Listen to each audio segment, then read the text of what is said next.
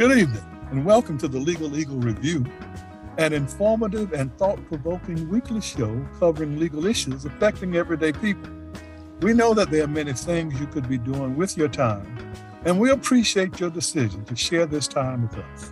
I'm Irving Joyner. And I'm April Dawson. We're law professors at North Carolina Central University School of Law, and we're your co host. The Legal Eagle Review is sponsored by the NCCU School of Law. We thank you for joining us this evening.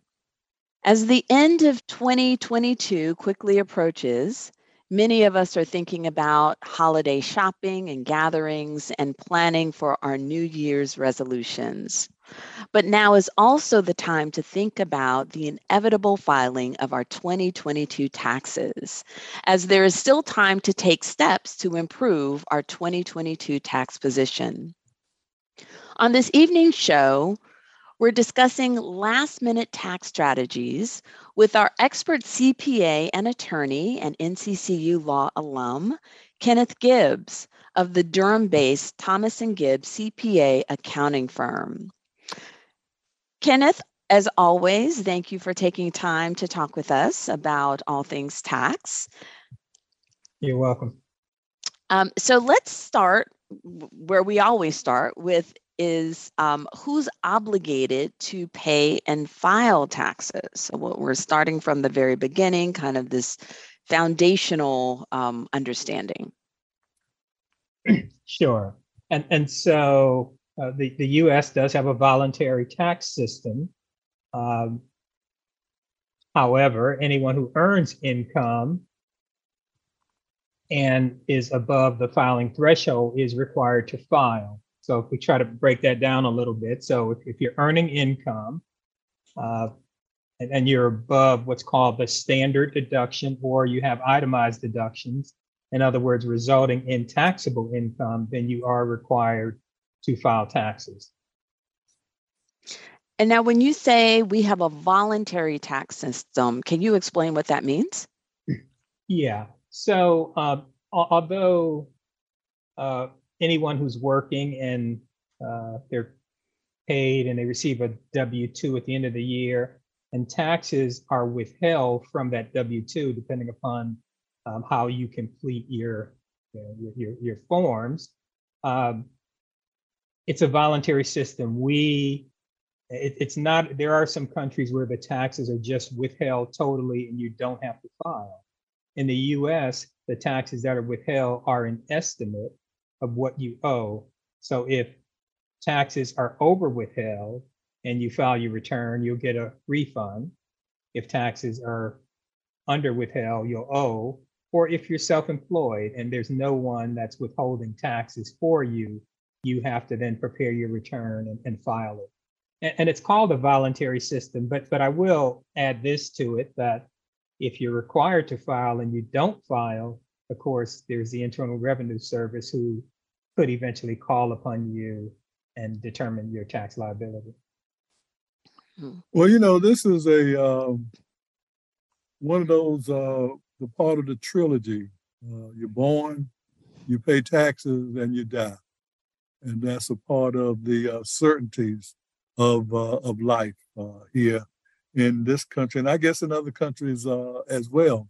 But for our listening audience, uh, many of them who don't really understand, and many who don't want to understand, can you just kind of break down for us what is income? Uh, you, because you mentioned taxable income as if there's such a thing as non-taxable uh, income. So, for uh, income tax purposes, how is uh, income uh, defined?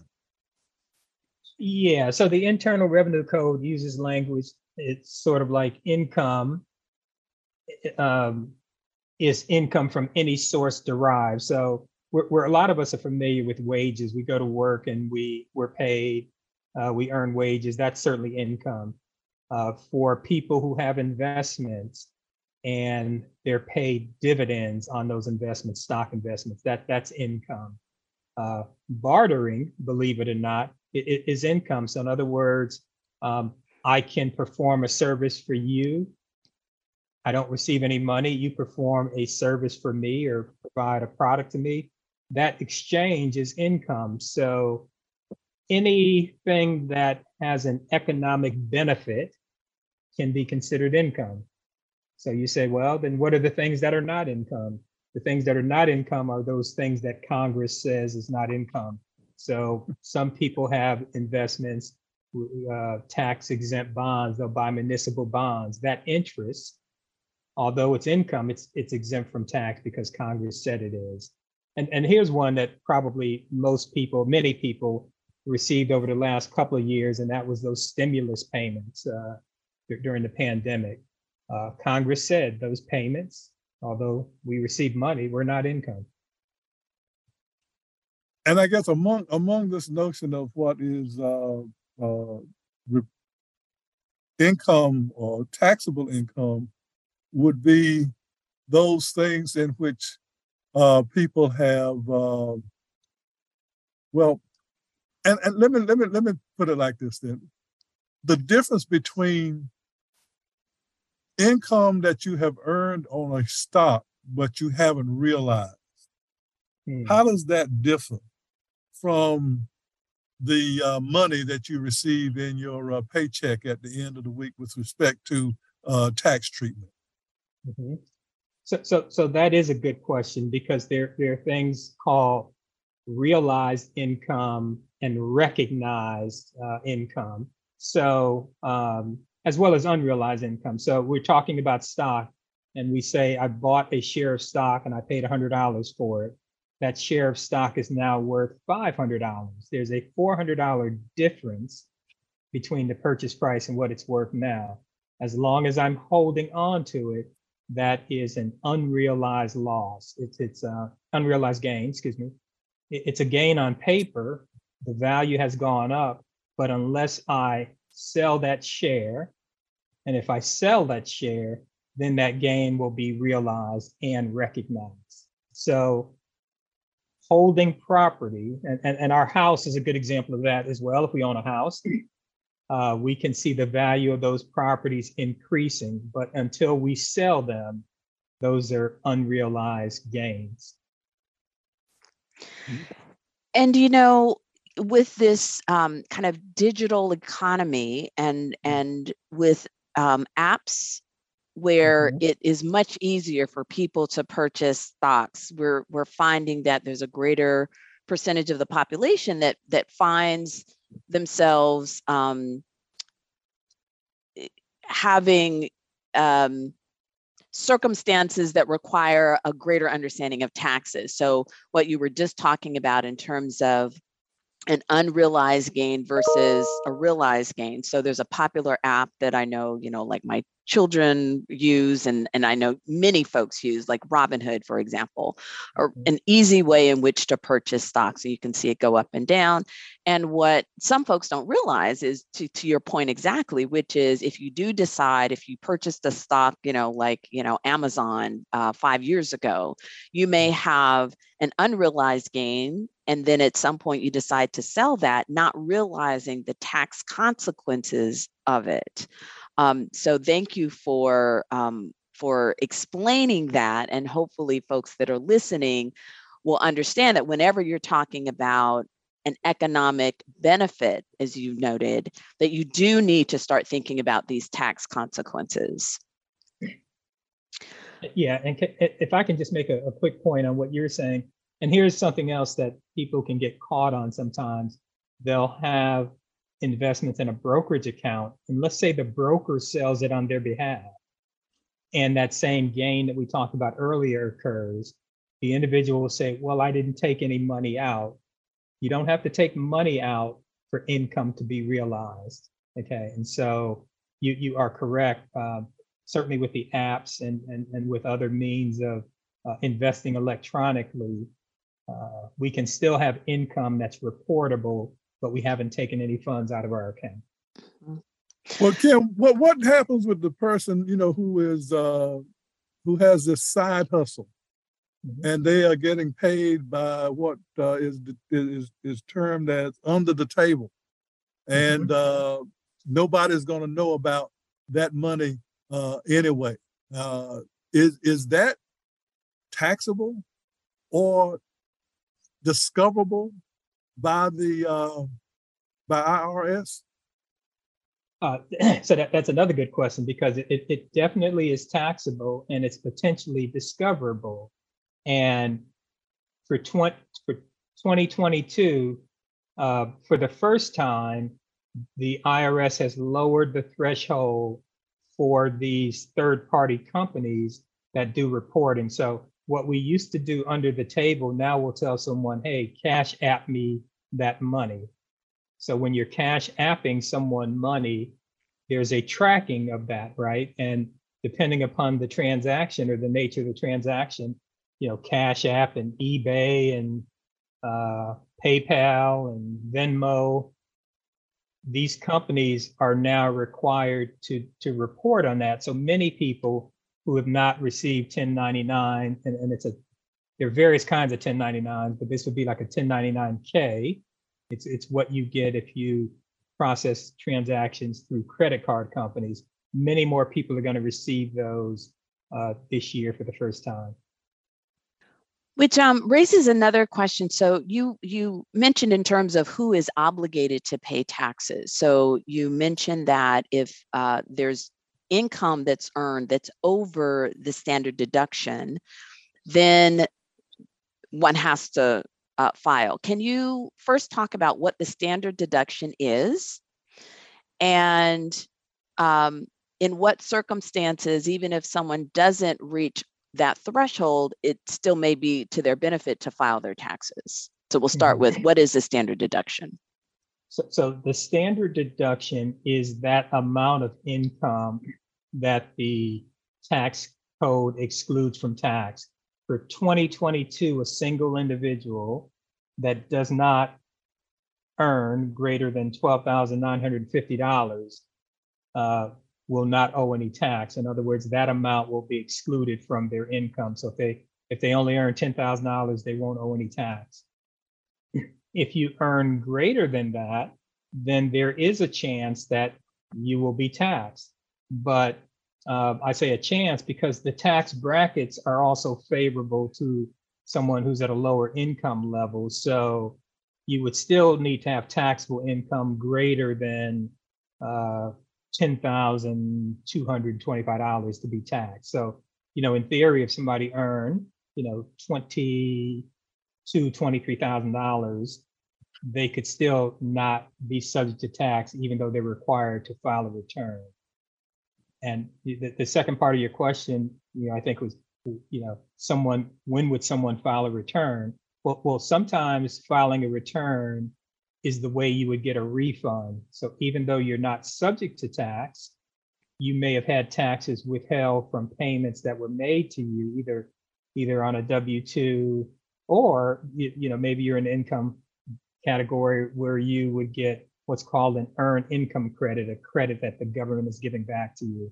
So there, there are many instances when filing a return is to one's benefit, even if they don't owe taxes. So irrespective of how much a person earns, they still have to report every year. Uh, well, I would say unless they're lower than the standard deduction. So, uh, you know, many times, let's say someone who's on Social Security and that may be their only source of income, or they may have a small pension, they, they could be excluded from tax because either it's would be wiped out by the standard deduction. Um, and, and their social security may not be taxable if the rest of their income is low enough. So there are circumstances where you can earn income and not be required to file a return.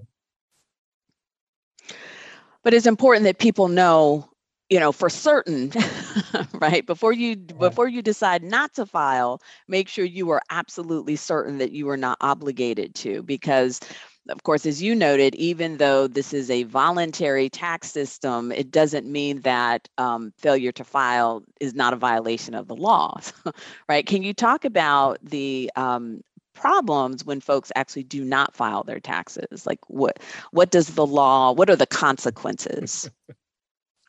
yeah, so so you know the, the consequences um, for tax evasion, uh, you know, certainly can be uh, up to you know being prosecuted and, and going to jail. So it's illegal to evade taxes. It is not illegal to avoid taxes by using the tax laws to to reduce your liability.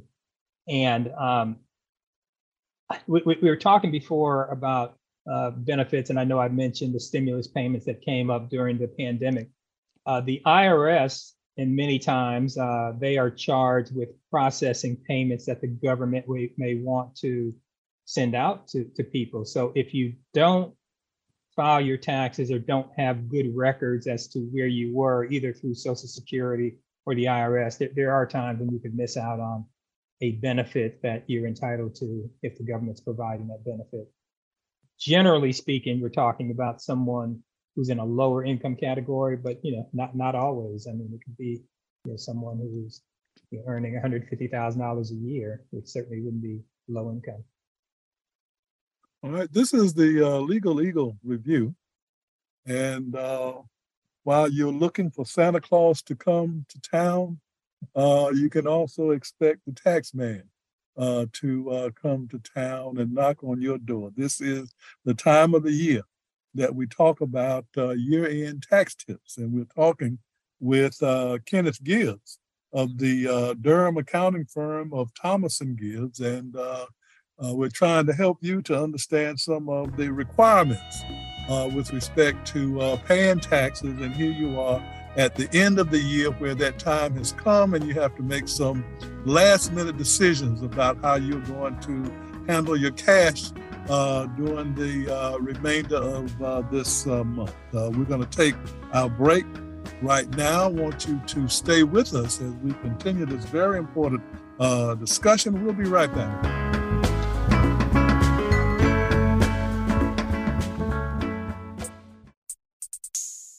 North Carolina Central University School of Law was founded in 1939 to provide opportunities for African American students to become lawyers. Embracing our heritage, the mission of NCCU Law is to provide a quality, personalized, practice oriented, and affordable education to historically underrepresented students from diverse backgrounds to increase diversity in the legal profession. We empower our graduates to become highly competent and socially responsible lawyers and leaders committed to public service and to meeting the needs of underserved communities. NCCU Law is excited to announce the creation of the NCCU Technology Law and Policy Center, made possible by the generous pledge of $5 million by Intel Corporation. The mission of the NCCU Technology Law and Policy Center is to produce technology conscious lawyers who will use technology in alignment with the law school's mission to 1. facilitate the efficient, effective, and ethical practice of law, and 2. increase the access of legal information and services to underserved communities. You can learn more about the Technology Law and Policy Center by visiting the NCCU Law website.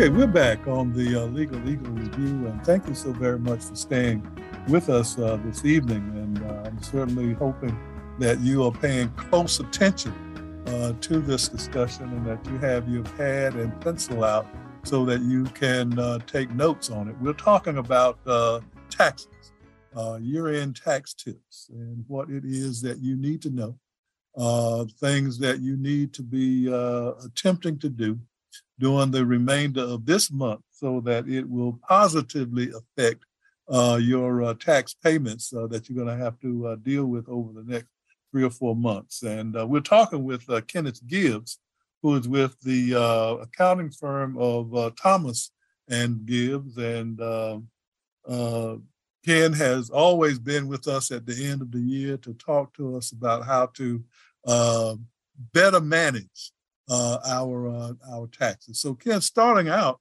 you know, it, it, it, used to be pretty simple to to deal with this tax uh, requirement. So, what when is it that you need to have uh, tax advice? Uh, when do you have to actually go and sit down and talk to someone like yourself rather than uh, relying upon these uh, companies uh, with these uh, ready-made forms that you can uh, pull up, pull them up on your computer, and then send them in, and then the uh, tax man will knock on your door at the end of that of that month. So when do we need you? well, I, would like to think you always need me, but in a practical, from a practical standpoint, I'd say if your tax situation is one where it is more than just the earning of wages. So some of the tax programs and whether it's you know TurboTax or some of the other ones, you can do it yourself. But but keep in mind, even if you're doing it yourself, uh, you should have a working knowledge of the terminology that's being used.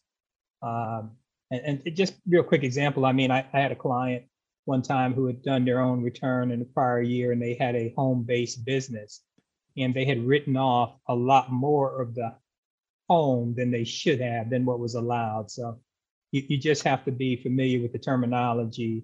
Uh, I, I, guess uh, you, you, know you made a point about taxes used to be easy, and we used to do those by hand. I would not advise anyone to try to do their taxes by hand. Not that it's not allowed.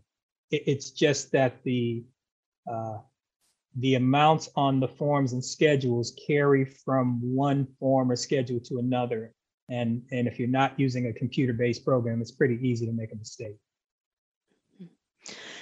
And you know, when you think about the um, uh, the the applications like you know TurboTax, and that's of course I think the most popular, but I suspect there are others as well.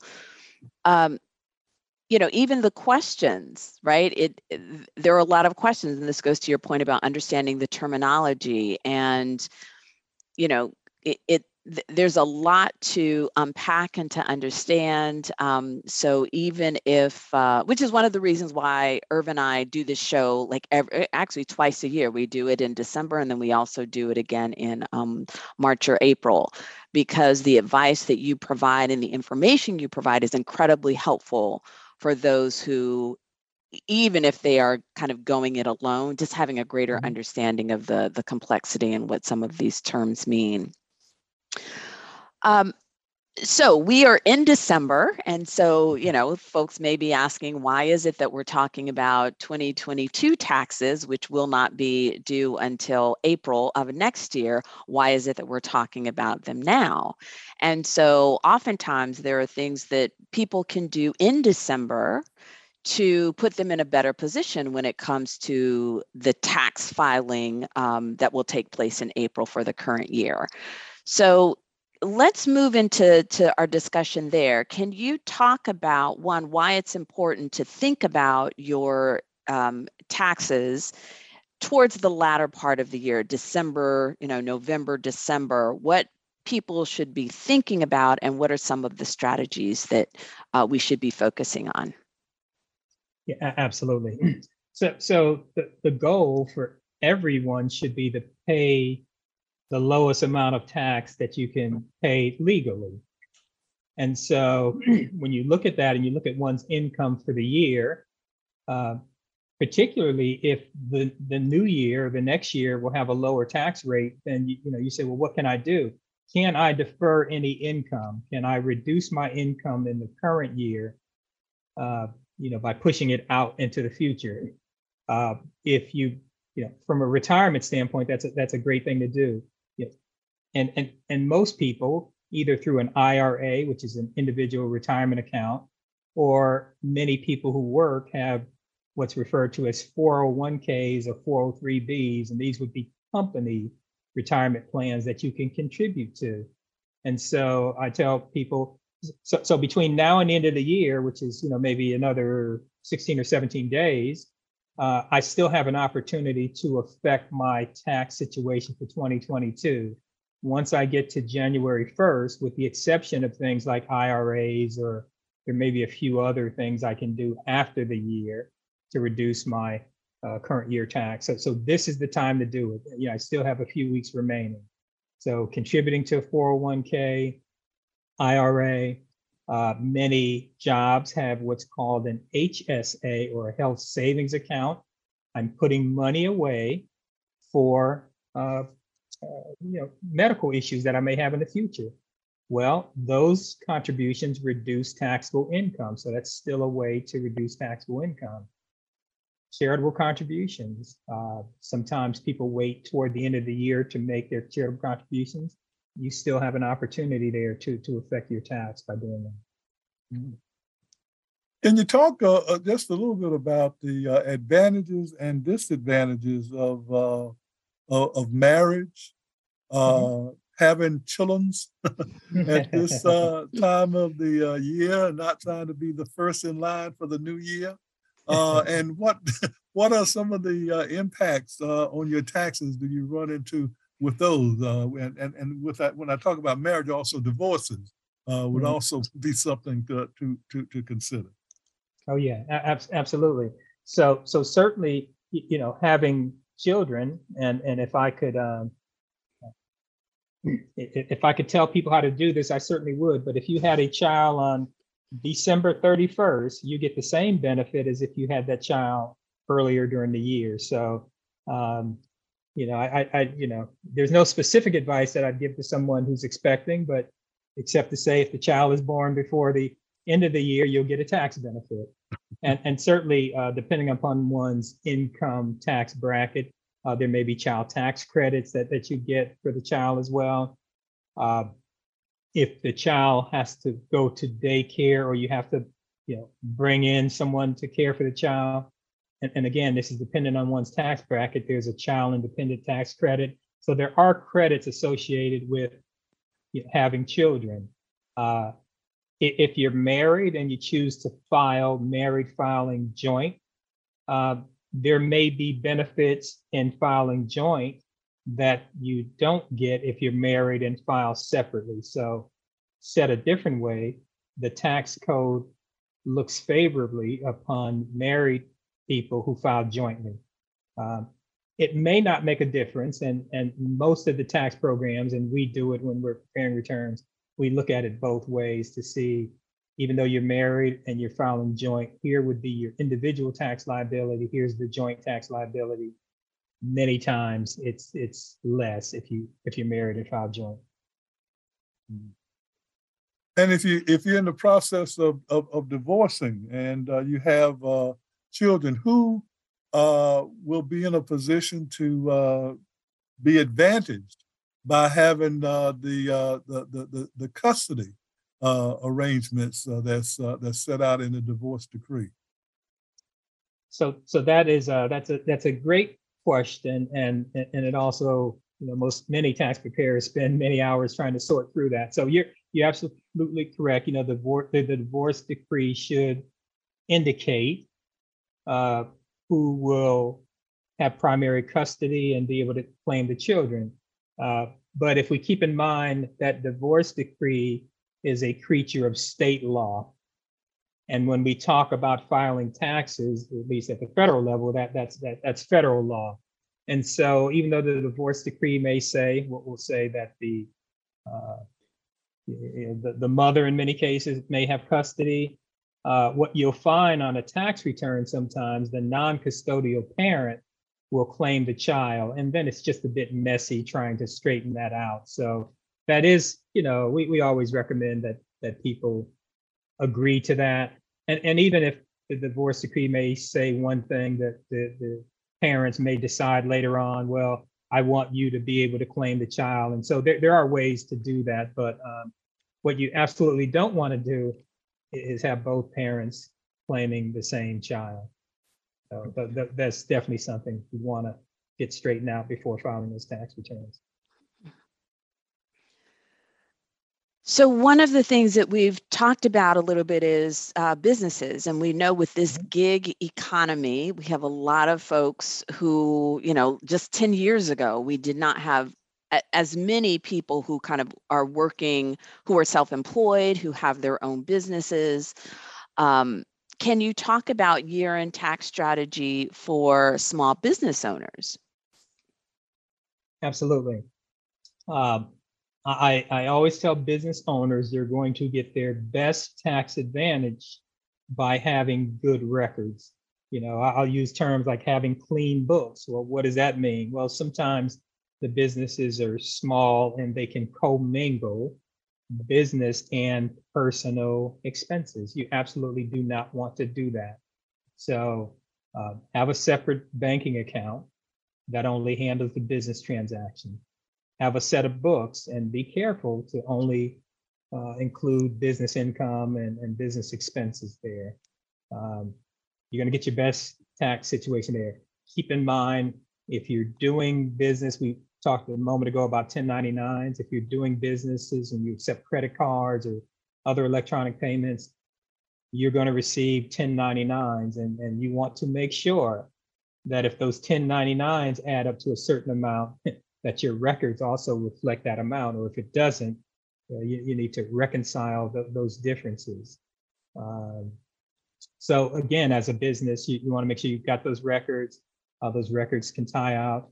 Uh, you know, businesses, if you have a retirement plan in the business, you know, we talk about a, a, a, a IRA or 401k. Well, certainly the 401ks, those are business plans. So as a business, you can look and see what your profit will be toward the end of the year, and you may decide I want to make a larger contribution to my retirement plan. Uh, if you've got employees, there are other things to consider, but, but that's certainly uh, something you want to consider. And also those good records, if you're purchasing assets or you're spending money on other items, those records are going to allow you to get a good to get a, a deduction writing off fixed assets that you purchase you know, with the, with the business. And uh, if you're small enough business you can write those off in one year through what we call bonus depreciation. Can you talk about the uh, the differences between uh, what constitutes a business and what constitutes a hobby mm. uh, where a person is uh, engaging in uh, some activity in which they enjoy doing, and uh, they may or may not be collecting uh, income as a result of that. Yeah, and, that, that's a great question because the same activity could be a business or it could be a hobby, and it really depends on the motive. So, you know, am I in biz? Am I conducting business to earn a profit? You know, what's what's my motive? And so, you know, we can choose any number of things. You know, let's say someone's good at crafts and they make these in their spare time and they sell them, or they give them away to friends or relatives. Is it a business or is it a hobby? Well, when you when you sell them, are you pricing them at a market rate? Uh, do you advertise you know, on the web or other places? Are you going to places, whether they, you know, whether it's a, a fair or something else where these types of things are normally sold or traded? But ultimately, are you earning a profit from this activity over time? And we understand that a new business may not be profitable that first year, but the IRS does expect you to earn a profit over time because that's what someone in business would do. So regardless of the activity, we look at the motive. Are you in business? Are you conducting business to earn a profit? You mentioned um, an example of, um, you mentioned that uh, there was someone who um, had a home based business and they had done their taxes on their own and they had claimed more in terms of their, their house than they um, were able to or should have been able to. Can you talk about um, challenges that arise when the taxes is, taxes are not done correctly? And so, you know, like the cost and time associated with not getting it right, um, and just uh, the consequences of that. Mm-hmm. Yeah. So one consequence and, and, and, and I'll just go back a little bit to say there is a lot of electronic tracking and reporting these days. So what we see many times, even with returns that we prepare, where the client may not have provided all of the information to us. Uh, there, there may they may have investments account invest, investment accounts that they've received 1099s for and didn't report it. There may be other income. And what we find is we'll file the return, the IRS will get a notice. IRS will send them a notice and say, here's what's on your return, here's what's been reported by third parties. And many times they've just forgotten or overlooked. So the consequence is generally you'll have to pay the tax that's due.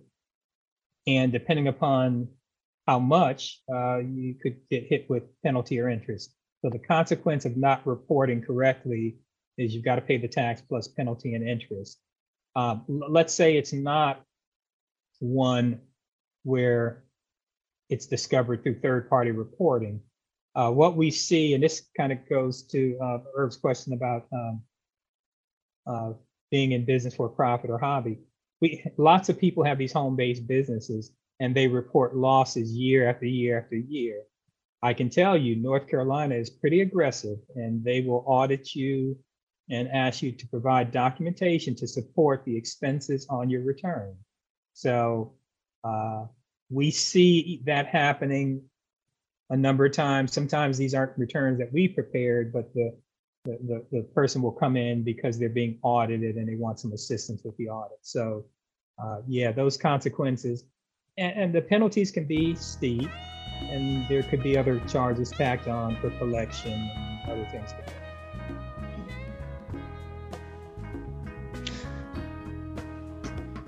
So you're listening to the Legal Eagle Review here on WNCU. We're going to take a quick break, but we've been talking this hour about taxes 2022 taxes, last minute tax strategy with our expert CPA and attorney and NCCU law alum, Kenneth Gibbs of the Durham based Tom- Thomas and Gibbs CPA accounting firm. We're going to take a quick break, but we hope you stay with us. We'll be right back.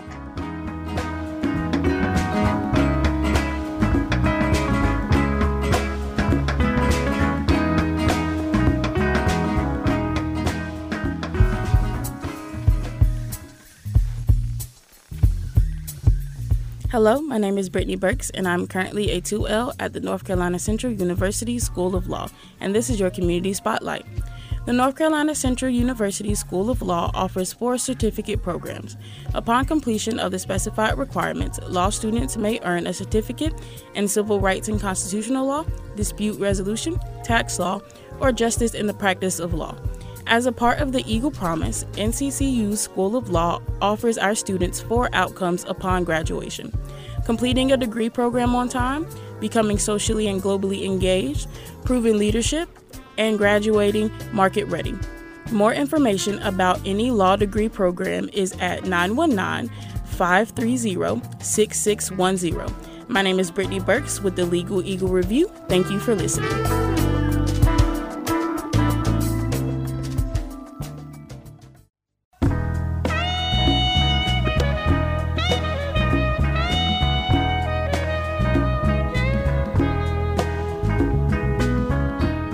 We're back. Thank you again for tuning in to the Legal Eagle Review here on WNCU 90.7 FM. I'm April Dawson, and my co host, Irving Joyner, and I have been talking this hour about last minute tax strategy as we prepare for our 2022 taxes, which will be due in April of 2023. We have with us here in our Zoom studio expert CPA and attorney Kenneth Gibbs of the Durham based Thomas and Gibbs CPA accounting firm. Um, Ken, right before the break, you were talking about um, audits that may mm-hmm. arise, um, that a lot of information is tracked electronically and so even if one is not reporting it on its on their taxes, the IRS has access to a lot of this information and they will and the North Carolina Department of Revenue will um, in certain situations audit people. Um, so in addition to people being self-employed, having their own businesses, we have a lot of individuals that in addition to having you know, like a, a day job, if you will, have a side hustle as well. And so, again, with the explosion of this gig economy, we've got people who are, you know, driving for Uber or Lyft or doing DoorDash. Um, a lot of side hustles that are going on, and they don't. Oftentimes, folks don't fully understand or appreciate the ta- tax consequences of bringing in additional income on the side. Can you talk about things that folks need to be mindful of if they are deriving income from two different sources? Absolutely. And the, the, the key there is, like you said, they, they have a job and they're being paid and there's withholding of tax taxes on those wages. They've got the side hustle where they're earning money, but taxes are not being withheld. And, and let's just say, you know, somebody's an Uber driver or something like that and you know, earn another 20, $25,000 or more over and above what they've earned uh, at, at their at their job, and you know they'll they'll come to us and they'll give us the, the reporting from uh, the ride service, and all of a sudden now they have a tax bill and they're like, what? How can I have a tax bill? Well, you you've just added more income to what to the income you already had, and there wasn't sufficient withholding on it. So even for the folks that have the side hustle, back to what I was saying about small businesses, uh, and, and, and Uber and Lyft and some of those companies are pretty good at reporting the direct expenses. In other words, they they report your gross wages and they report what they charge you, any fees. But you may incur fees over and above that. Let, let's just say you, you you've done something to your vehicle that makes it easier, better to transport um, customers. Well, that, that may be something you can deduct for taxes. Um, you know, and again, an example, you know, maybe you've gone out and I, I don't know, you know, bought floor mats or or or other seat covers or other things that will make the trip more pleasant for uh, the customers. Uh, you you can deduct those things, uh, and and and so it, it's always about keeping records, okay? And and what we find is many smaller businesses don't they're not as good with keeping records and um, you're always going to get your best tax advantage by, by doing so mm-hmm.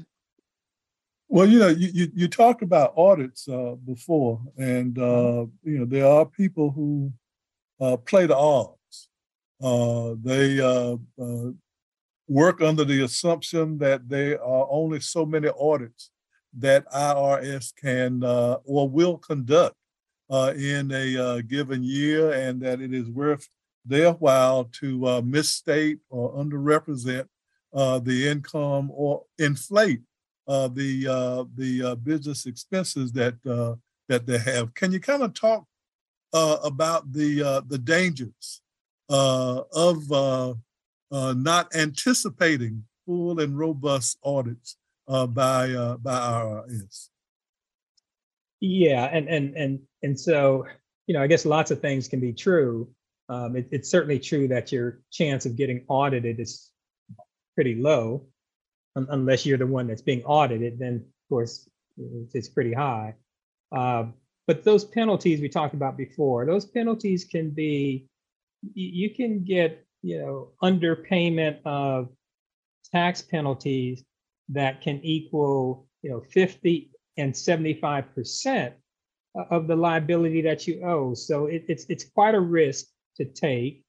Um, and, and and we're only you know and we're talking particularly if they can prove fraud and of course there has to be the intent there but intent can be found a lot of different ways but uh, you, you, you i always recommend you don't take the chance. You go ahead and report the income that you've earned and you look for ways to reduce that. Look for legitimate ways to do that. But but the time effort more than likely you're going to have to hire a professional um, you're going to owe a lot of taxes and you're either going to pay that or um, you know you, you, you'll face loss of assets i mean because the irs ultimately and the state as well they can ultimately go after your assets to satisfy uh, these claims against taxes so yeah, there, there, there's not a good result uh, from you know playing the audit lottery.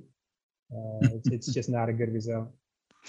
Especially if we're thinking, you know, like what are you trying to to gain by you know like how much really are we talking about so let's say a couple thousand dollars right you're misquoting you get a couple thousand and and how much you will wind up paying so you noted the the penalties the fees the professional help and you look at how much you are putting at risk, um, which could be mm-hmm. tens of thousands, and and really is it worth taking that gamble?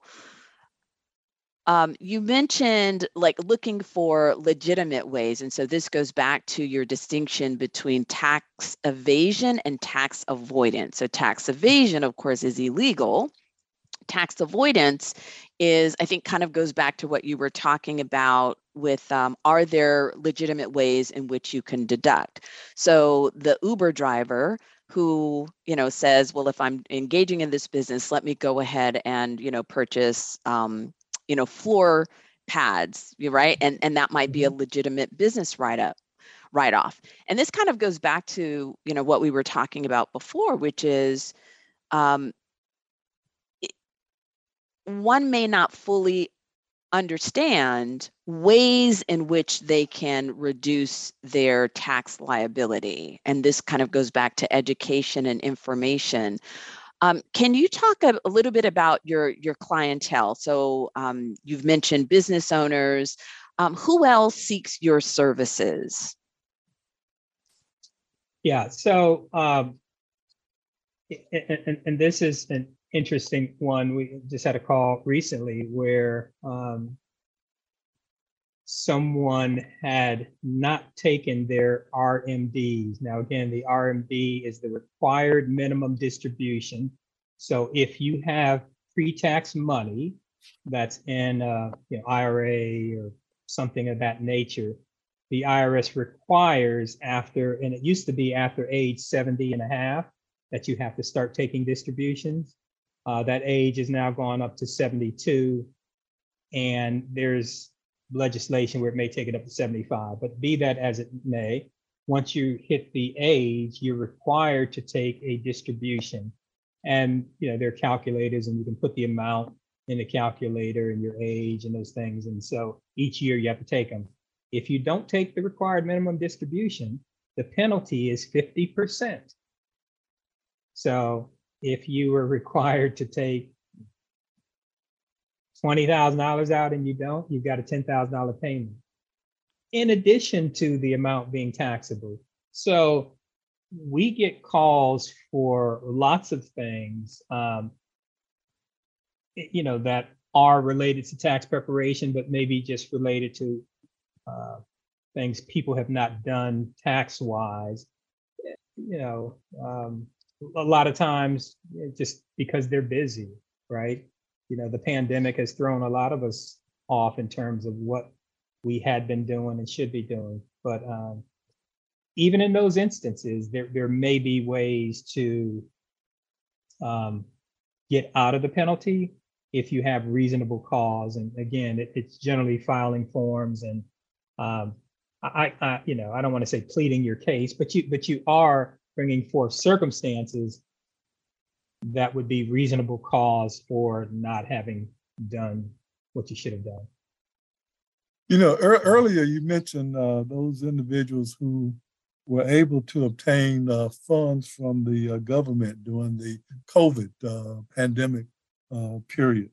And uh, many people saw a way to illegally obtain uh, some mm. of those funds uh, by applying as a business when you didn't have a business, uh, claiming a number of employees that you have when you didn't have any employees uh, at all. And uh, as a result of that, they obtained cash from the uh, from the government, and now many of them are being prosecuted mm. for that.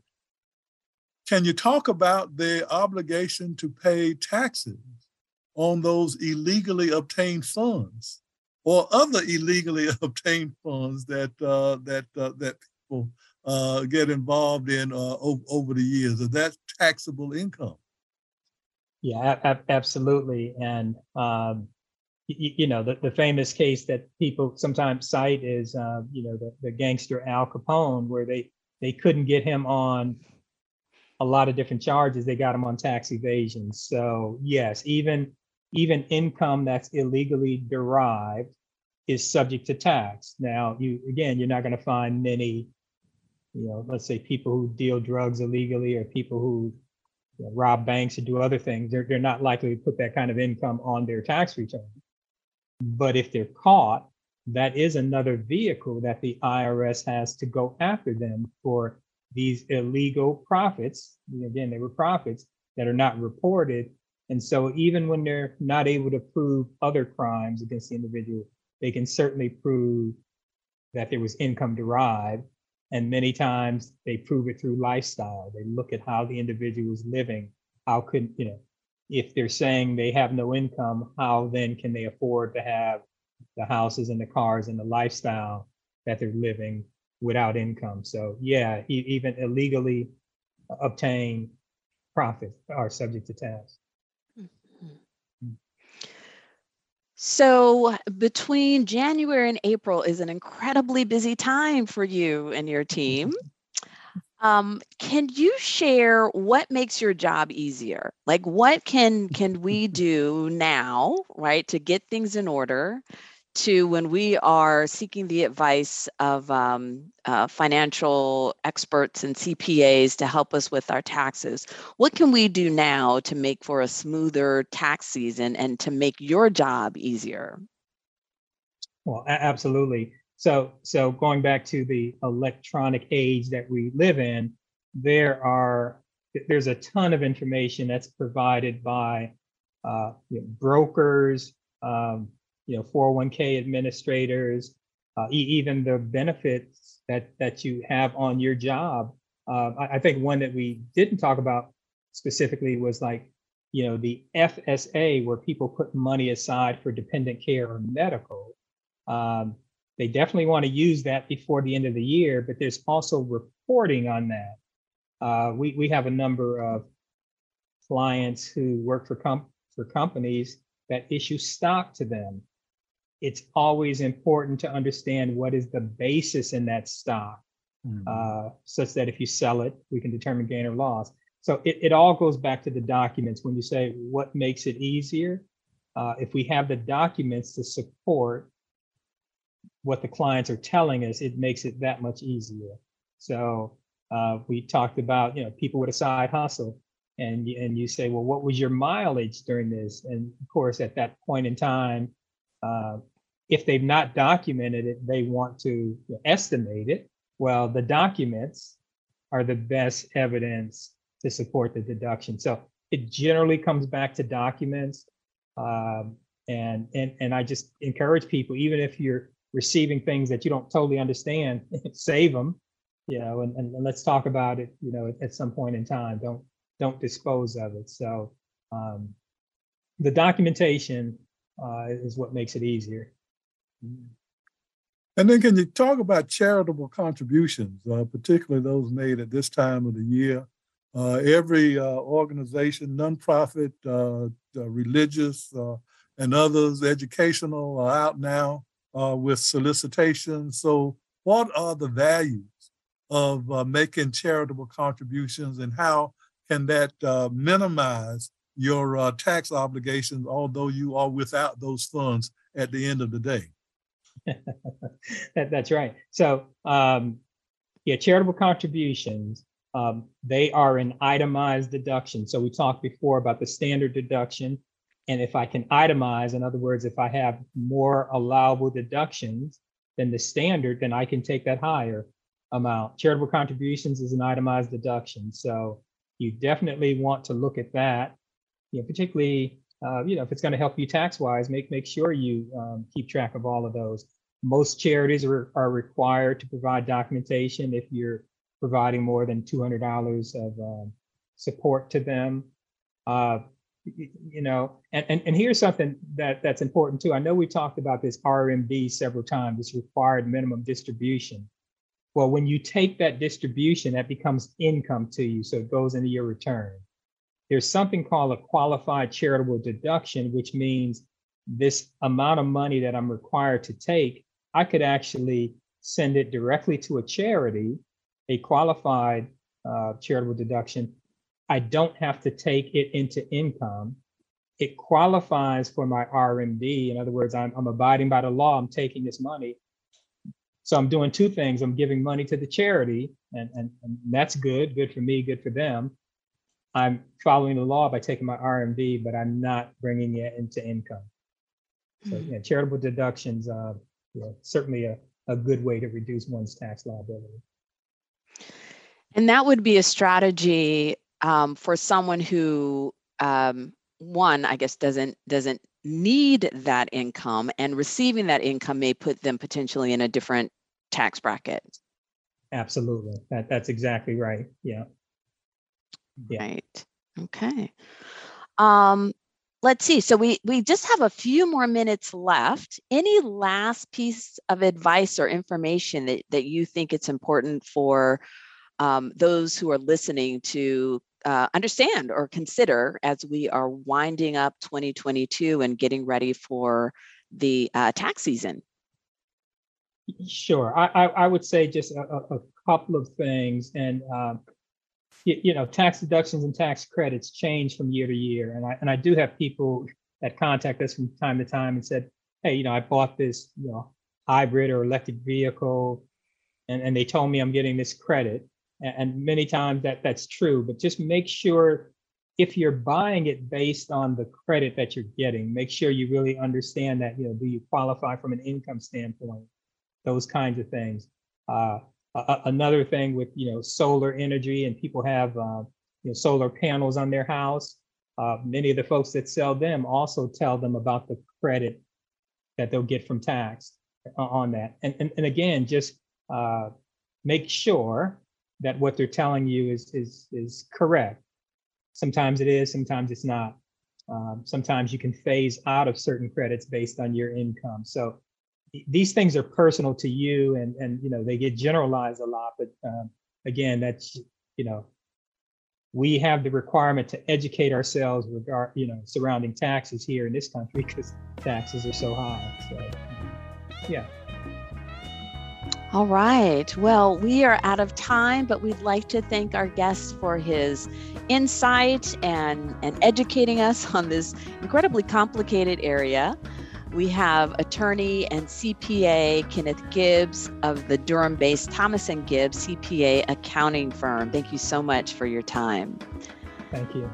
And of course, we'd like to thank you, our listening audience, for spending your Sunday evening with us. We hope you have enjoyed the show and that you've learned something and you'll share this show with your family and friends. If you have any questions, please send us an email. You can reach us at legaleaglereview at nccu.edu. And if you missed this show on Sunday, you can find us on the Legal Eagle Review podcast. Until next week, stay informed, engaged, healthy, and safe.